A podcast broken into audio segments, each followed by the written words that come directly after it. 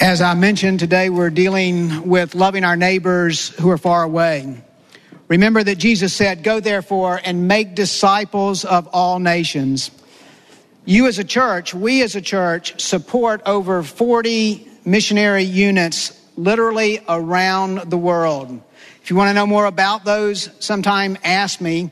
And you'll probably ask me then to stop because I will be like um, a fire hose that you're trying to drink from, and you will have had enough. But God is working mightily through our missionary partners, and I'd love to share that more with you. The church of the Lord Jesus Christ does not just sit back and play defense, it moves forward, but it's armed with something strange. It's armed with the gospel of grace and armed with the love of Jesus. And pro- to proclaim this good news to us this morning, I'm going to ask Dave Veldhorst if he would come up. Dave is the best dressed man in the church this morning. And that is great. Um, he's here with his wife, Jan. I saw her somewhere. Jan, can you raise your hand? There she is. She's seated next to Diane Langmo. They were college roommates a few years ago. And isn't that amazing? A small world that we have. And then amazing too that they would join us from a place called Wisconsin. I'm, I'm not sure where that is, but I know it's really cold there. And here they are in February accepting an invitation in Florida. So we welcome them um, to be here with us. Let me just mention, um, by way of introduction of Dave, that he is a graduate of Dordt College. He has worked since then as a teacher, a youth pastor. Um, they were missionaries in Japan. Um, he was a graduate student at Covenant Seminary in St. Louis. Then they, as a family, were missionaries to Thailand. He was a team leader and a country coordinator, and presently he is director of mobilization for Mission to the World of the Presbyterian Church in America.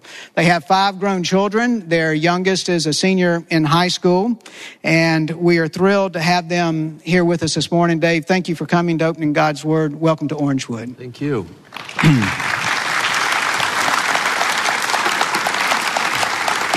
Yeah, you know that uh, we're sitting back in Wisconsin. It's like two degrees, and we got seven inches of snow. And I thought, man, do I really have to go to Florida? You know, it wasn't too hard about that. It's really great to be with you, and uh, thank you so much for all that you do uh, in missions uh, as a denomination. It's great to see Orangewood be a real leader in praying and going and sending, and uh, so it's really an honor to be with you here tonight.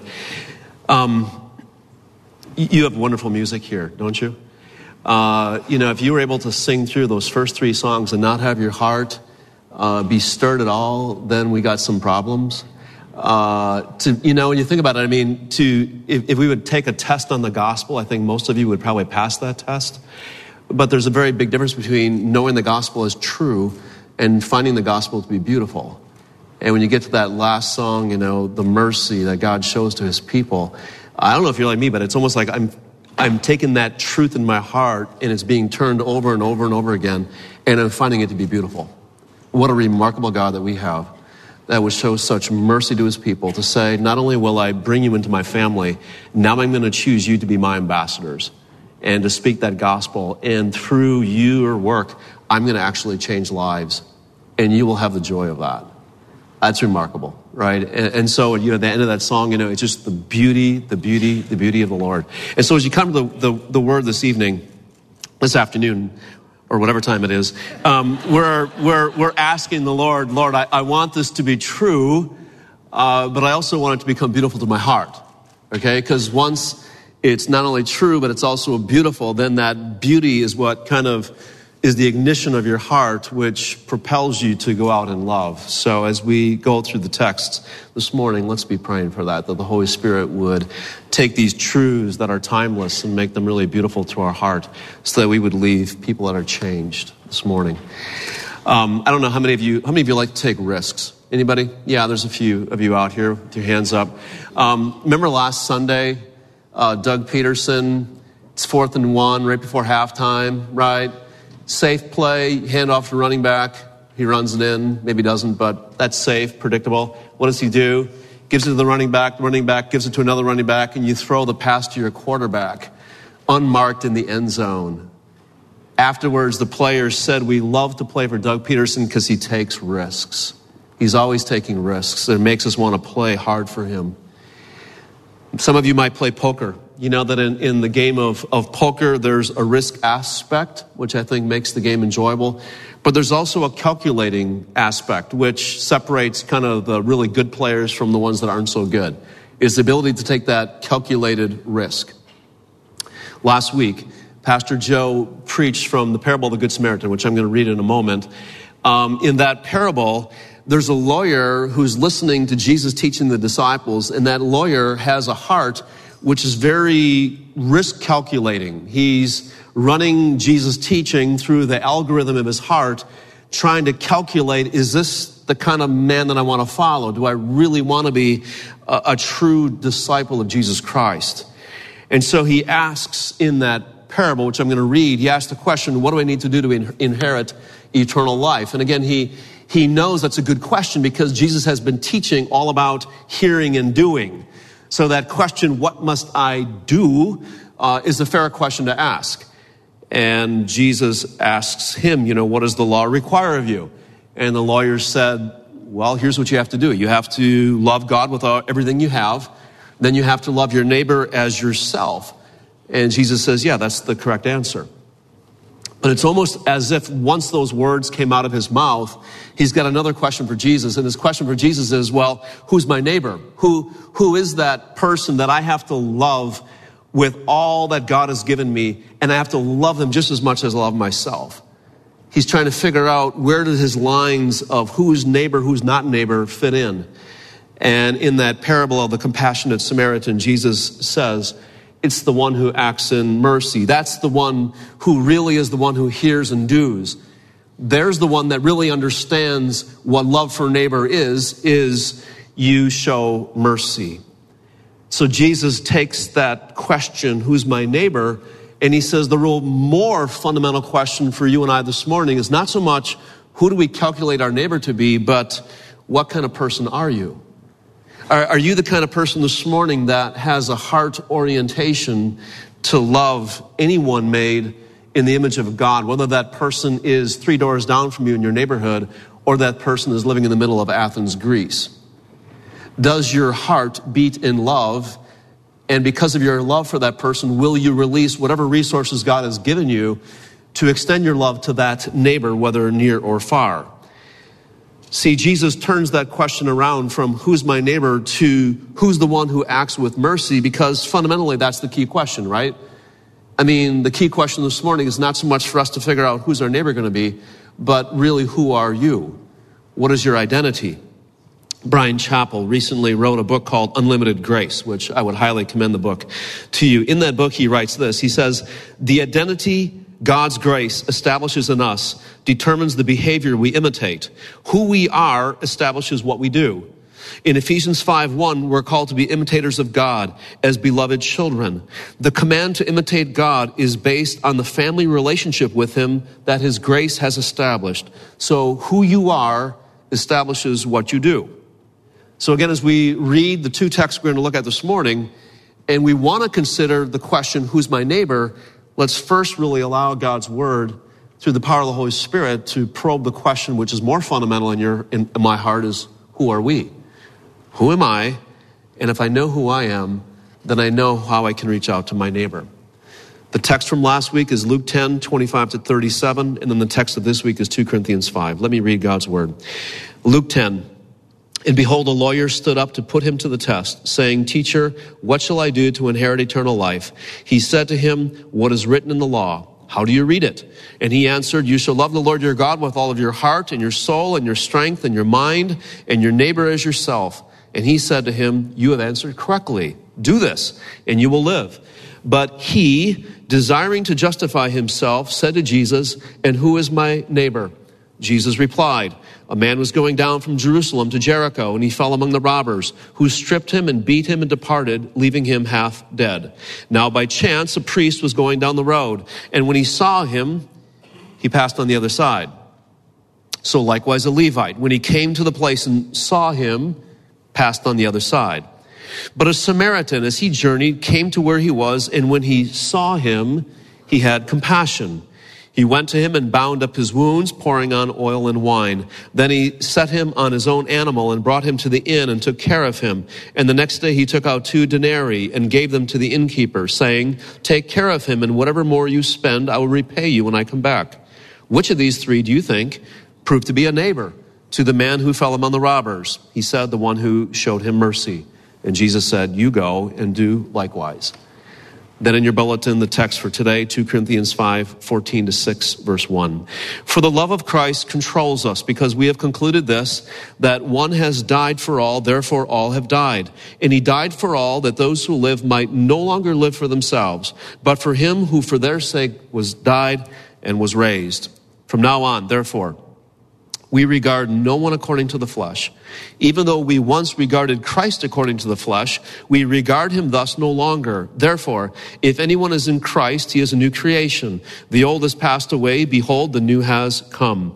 All of this is from God, who through Christ reconciled us to himself and gave us the ministry of reconciliation. That is, in Christ, God was reconciling the world to himself, not counting their trespasses against them, and entrusting to us the message of reconciliation. Therefore, we are ambassadors for Christ, God making his appeal through us. We implore you, on behalf of Christ, be reconciled to God for our sake.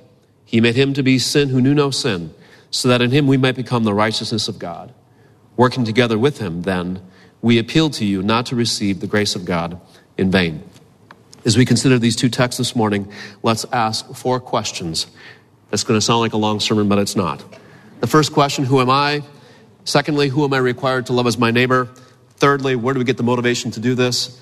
And then finally, what does it look like to be all in in reaching our neighbor far and near? First of all, who am I? When, when you read these two texts, what you realize is Jesus is giving a description of a true follower of Jesus, a true disciple.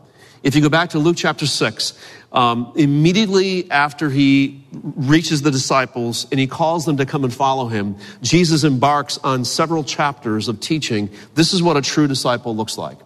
And so when you look at the text that Jesus has there from Luke 6 to Luke 10 and beyond, what you're realizing is a few things about discipleship. You're realizing that, first of all, a disciple has to be chosen. Disciples of Jesus are chosen. Jesus comes and he calls particular people to come to him and to follow him. They didn't choose Jesus first and foremost. He chose them. He says, come and follow. It's the pattern really of all of scripture. Before the foundation of the world, God chose people to be His. And then He decides to pursue them and to bring them into His family to be adopted sons and daughters. Not because of anything in us, but simply because of the love of God. So a disciple is chosen. Then you realize the disciple of Jesus is chosen as a gift of grace. There's nothing inherently valuable in these disciples. There's nothing in them that would bring merit. There's nothing in them that would force God's hand to choose them. It is simply a gift of God's grace that God would say, I choose you to be my follower. Come and follow. Then you realize in the text that they're called to follow Christ. In other words, you and I are not just called to follow God generally, we're called to follow the personal work of Jesus Christ. Where Jesus goes, we goes. His values become our values. His priorities become our priorities. He shapes our worldview. He shapes what it means to hear and follow. Then we realize that a disciple of Jesus Christ has been given a completely new orientation of the heart. Praise be to God that He doesn't just call us to go and follow Him and then leave our heart unchanged. It says in 2 Corinthians 5:14 that the love of God controls us, or Jesus says in John 14, 15, if you love me, you will keep my commandments. So again, praise be to God that when we are born in sin and we have a heart that is so prone to always calculating risk, reward that God comes in through the gospel, through the work of Jesus Christ and the power of the Holy Spirit, and He changes that heart, which is so prone to always calculate risk and reward, and change it to be filled with a heart that has, the inner chemistry has been changed, where it abounds in love for God, love for others. Praise be to God that God changes our hearts like that. That is why the apostle Paul can say, you know, it's the love of Christ that controls me. The apostle Paul had a heart where every morning he's waking up and he knows he's a recipient of the love and the mercy of God. And it's that which is then leading him to have a deep heart for the nations and a deep heart to give all of himself, everything he had in order to reach those nations with the gospel. That's why Jesus in verse 36, he, you know, he says, which person in the story is acting like a true neighbor? Which of these people in the story had a heart that the chemistry of the heart had been changed? Where it was a heart that was grasped by the greatness of God's love. And, and again, that, that's so fundamental for you and I to understand this morning because think about what happens if you don't have a heart that has been ultimately gripped by the love of God and the grace that He has shown you. If you read through the parable in Luke 10 and you read through 2 Corinthians 5, our tendency is to want to know, Lord, where are we going to draw the lines? Do I really have to love everybody in Orlando? What about the one with a sexual identity or preference different than mine? Do I really need to love them? Do I need to love my neighbor down the street or my classmate that continually rejects me? Do I really need to love them? when I find out from Allison Walker what it's like to work and live in Athens, and I become very aware of my neighbor in Athens, do I need to love them? And, and, again, the tendency of our heart is that if, if our hearts have not been fundamentally changed, and then you try to follow these commands, you're simply going to do it to what? As the text says, you're going to do it to want to justify yourself. Oh, sure, you'll try to reach out to your neighbor near you, but it's really all going to be about you. It, it, it's all going to be about you trying to prove something or you trying to earn your own righteousness before God. That is why it's so fundamental to first start with the question Who am I? What, what has God done to my heart? Has my chemistry of my heart been fundamentally changed by being a recipient of the great love of God shown to me through the work of Jesus Christ? has that pressed out, that risk calculating reward heart out in exchange for a heart that deeply flows with an understanding of God's great love shown to us. It's only then that we can then turn to the question, well, who am I called to love? Who do I have to show that love to? Again, I, I love what Jesus does here in Luke chapter 10. He could have picked many routes to avoid the Samaritans, but he didn't he intentionally is taking his disciples right through Samaritan territory because Jesus wants to show them that love has no boundaries. When you get to Romans 13, verse 8, the Apostle Paul says, Owe no one anything except to love each other. For the one who loves has fulfilled the law of God. Again, in Jesus' day, what the priest and the Levite do in Luke chapter 10, it actually would have been laudable what they did. As one Jewish writer said, if you do good, know to whom you do it. Give to the one who is good, but do not help the sinner. And here Jesus comes and he completely reorients the heart. He gives us completely different values and practices. If you read the parable of the Good Samaritan, we're recognizing that neighbor love calls us to love the people we don't even know. So you can't just say, well, I only know the neighbors I know, the one down my street, the one in my class, the one on the same team that I play with. No, we're called to love neighbors that we don't even know initially. We're called to love in a way that's costly. This Samaritan has to give away his money and his material possessions. So he's, we're called to love both in the gospel that we share verbally, but also the way the gospel loosens up our holding on to our possessions and our time and our resources. We're called to show neighborly love that doesn't make any plan for reciprocation. This Samaritan, he's not calculating. He's not calculating, is this guy going to pay me back or not? He's showing neighborly love without any plan for how he would get anything out of it. And then you recognize that neighborly love is open ended. When he pays for whatever innkeeper, whatever is going to be at the inn, um, he's opening himself for being taken advantage of. And again, Jesus is showing us here the true costly nature of neighborly love.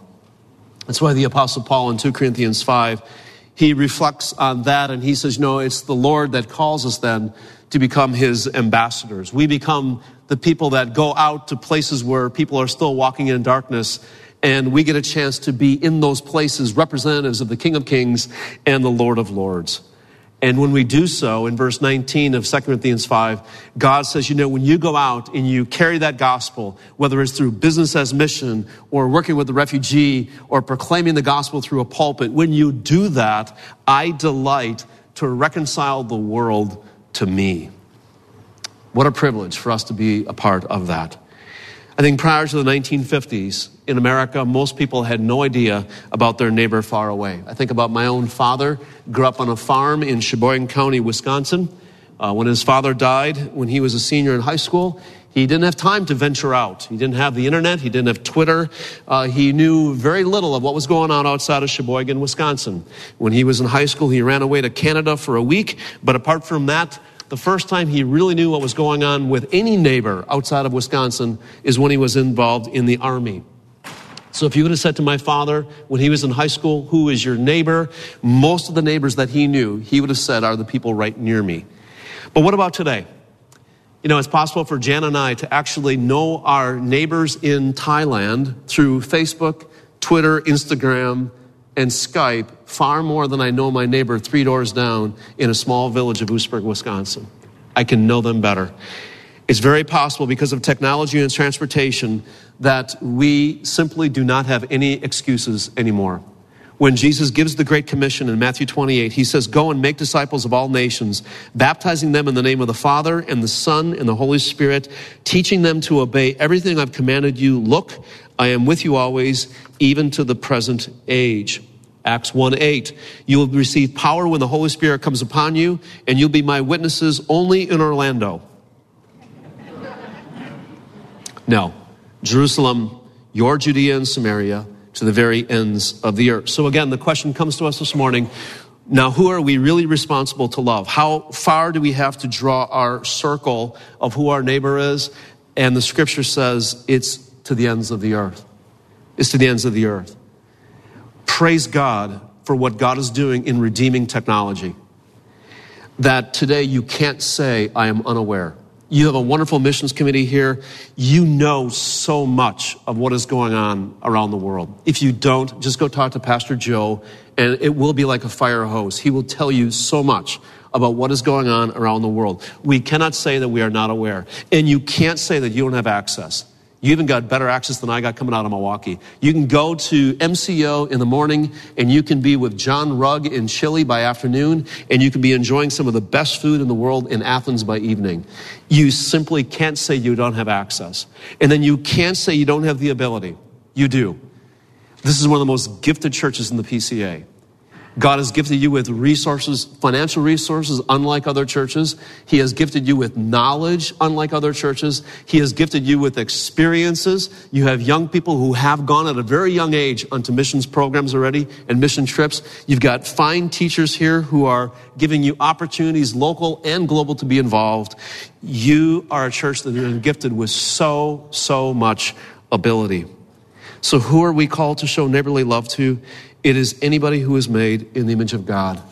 Whether that person is two doors down for you or sitting in the middle of Santiago, Chile today. Where do we get the motivation to love?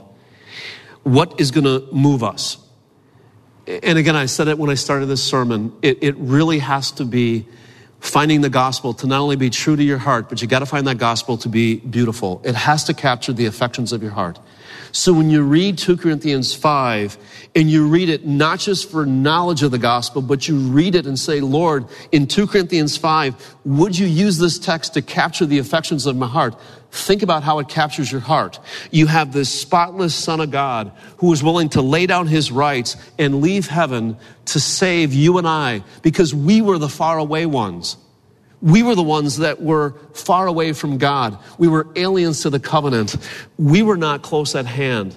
And then he draws us in to become his sons and daughters. You see the spotless son of God and he's counted as sinful on the cross, 2 Corinthians 5:21, so that you and I will never be counted as sinful before him. And then you see the spotless son of God and he's willing to show mercy and grace and he also loves to show mercy and grace to those who deserve judgment and condemnation. See, the only way that you and I are really going to love our neighbors is we have to have the chemistry of our hearts changed. We've got to get beyond this always calculating risk and reward. What's in it for me? What's it going to cost me? To the point where we would say, My heart's chemistry has been changed by being recipients of such an overflowing love of God shown to me in Christ that I can't but help be compelled to go out and speak. See, when you, when you know when we experience the love of God, that really produces a lot of humility in us, right? When, when you and I realize that we experienced God's love when we were that faraway enemy, the one that was undeserving, then that produces really a lot of humility in our hearts. We would say, How dare I look down upon my neighbor three doors down or my neighbor in Japan? How dare I look down on them? I was the faraway one when you laid down your life on the cross. But when you know why Jesus wanted to lay down his life, when he wanted to do it simply because of love, then that fills you and I up with remarkable courage. You were brought into God's mission and God's plan only because of love. Not because by foresight he looked down the quarter of time and he says, Oh, I'll bring him in because I know he'll lead a business as mission trip. Or I'll bring her in because I know she'll be a future missionary in Athens. No. You and I were brought into that mission, into that family, not because of performance, past, present, or future, simply because of the love of God. And when you and I recognize that, it fills us with remarkable courage. So when you have that humility and that courage working together in your heart, then you can take Jesus' words and you can hear them and you can do them, and it's all going to be done with joy. See, if you and I really want to be disciples of Jesus Christ, according to Luke 10 and 2 Corinthians 5, and we really follow his words, it would really destabilize our world. That's why it was so shocking to the first recipients and that's why, to us, if we really understand it, it's shocking to us to do. How much it would change our world if we really heard and did what Jesus is commanding us. Finally, what does it look like to be all in? You know, there's, I don't play a lot of poker. I don't play any poker. That's not a lot, I guess. I do know, though, when I'm watching poker, there's that point in time when the person takes all their chips and they push them all into the middle. And they say, We're all in we're all in. I'm going to bank everything on the hand I have in front of me. What would it look like for Orangewood in this year to take all of your figurative mission poker chips and you push it all in? And you say, Orangewood 2018, we are all in. We're all in in terms of missions locally and far away we're all in in reaching our neighbor near and far. What would that look like with regard to prayer? For you and your family, you individually, in a small way, to say, I'm all in in praying for missions. I'm going to carve out five minutes a day, and I'm going to pray for one of the missionaries out here in the foyer. Uh, I'm going to make sure that when I pray, I am always saying, Lord, would you open up more doors for me to reach my neighbor in the cubicle next to me at work or my neighbor three doors down? I'm all in in prayer. What would it look like for you to be all in in sending? Again, you send out over 40 missionaries, but what would it look like for you to send out 80 next year? You're saying, well, we can't do that. I'm doing the risk, I'm doing the calculating here. We can't do it. How do you know if you don't ask? Lord, what would it look like for us to pray that you would give us such financial capacity that our businesses would thrive so much that we would have far more to give and that we would be all in so that Allison Walker could be sent out even after this worship service today. She would have all the resources. It's possible. What would it look like for you to be all in and going? Or some of you that maybe that went on a mission trip when you were in high school, and now you're saying, you know, I'd like to do something like that again. What would it look like for you to go and be with David Stoddard in Germany? You go on a vision trip. You see David Stoddard's great love for the country of Germany. You see that you could go there for two years, work with the Stoddards in Berlin, learn some of the German language, learn how to reach Germans with the gospel, and then you'd be sent to Frankfurt to be part of a brand new church planting team there.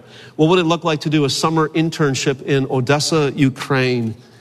And just seeing the great way in which Ukrainians now are receiving the gospel and responding to it, and you in a summer internship could be used. What would it be like for you to take your administrative and accounting skills and you say, you know what, I can use those here in Orlando, but what would it look like for me to use those in Nicaragua, where I could help propel their business as missions work that they have going on there? Or I could go to India with Business as Mission and help Jonathan Iverson see that Business as Mission work really take off and grow. What would it look like for you to go to Spain to work with Bob Tanzi and to say, Bob, I'm willing to come and work with you. I'll do some evangelism. I'll go on campus, but I'm all in in going. My guess is that if you would go into the foyer here and you would ask any of the missionaries out there, they would say, we've got room for you on our team. What would it look like for you to be all in? In prayer, in sending, in going? What would it look like for you to be all in and welcoming? Do you realize that there's a million students that come to the U.S. for university ministry every year. And right on your doorstep, you have what is called the best community college in our nation. Do you know what it is? It's Valencia College, the best community college in the nation. It has over 60,000 students, and a thousand of those are coming from places like Algeria, Brazil, Morocco, and China. Countries that many would say are closed or very difficult to take the gospel to. And they're right on your doorstep. So, what would it look like for Orangewood to have a welcoming posture in a small way to Valencia College or colleges like that, where you would say, I want to make sure that an international student who is studying here would have a place to do an internship, would have a place to have a meal, would have a place to practice English? What would it look like for us to want to pray, send, go, and have a welcoming posture? What would move us? Here's one way I think I can move you today I can appeal to guilt. I could say, you know what? Do you not see how small a response you and I have had to our neighbor nearby? We're really parochial, aren't we, in our friendships? Think about your friendships the last two weeks. How many strangers have been part of those friendships? How often do you really pursue Christ rather than pursuing the American dream? I could appeal to guilt. I could appeal to pride. Do you realize how great the PCA is? When the PCA was started in 1973, the very, one of the very first foundational stones of the PCA was a love for local and foreign missions. That's who we are. We're PCA. Rise up. Let's be good PCA folk. Yeah, I could do that. How about fear? Do you realize how fast the Pentecostal church is growing? Praise be to God. But do you realize how fast they're growing? that in places like Thailand, the Pentecostal church is growing far faster than Reformed and Presbyterian churches are growing. Doesn't that shake you a bit? That there might be a day when Calvin isn't known? I mean, when the Apostle Paul is speaking to people, he doesn't appeal to guilt or pride or fear. He just says, Go look at that gospel. Turn the truth of the gospel over and over and over in your heart until it ignites such love for God that you can't help but be all in. Look, if you're playing poker and you open up your hand and you got two ones, a two, a seven, and a nine, what kind of hand do you got? You get a loser of a hand. You better not put one chip on that hand. What kind of hand have you been given by God the Father through Jesus Christ? You open up your spiritual hand of what you have in Christ. Let me tell you what you got. You got an inheritance in heaven that you cannot ever lose and never fade. You have a life that is hidden in Jesus Christ. So know how much you bear reproach in this world, how much you're hated, how much nobody wants to be with you. Your life is hidden in Christ, and that is a rock solid identity you can never lose.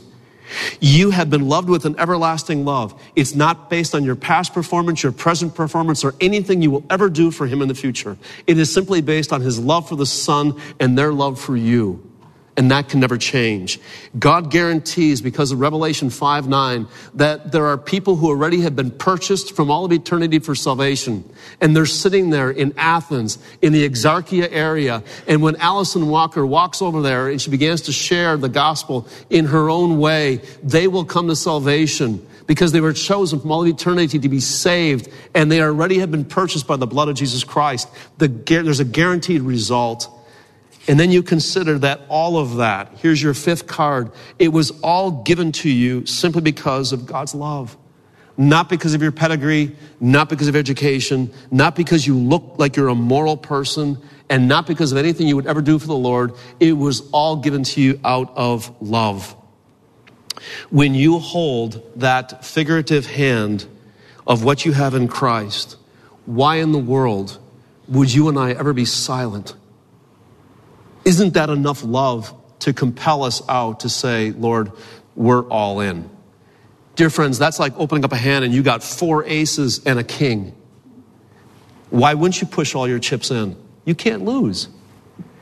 When Alex Rodriguez, this is for Jim Miller's sake, when Alex Rodriguez in 2006 declared that he and the Yankees were all in, 2006, he says to the Yankees, We're all in and winning this World Series.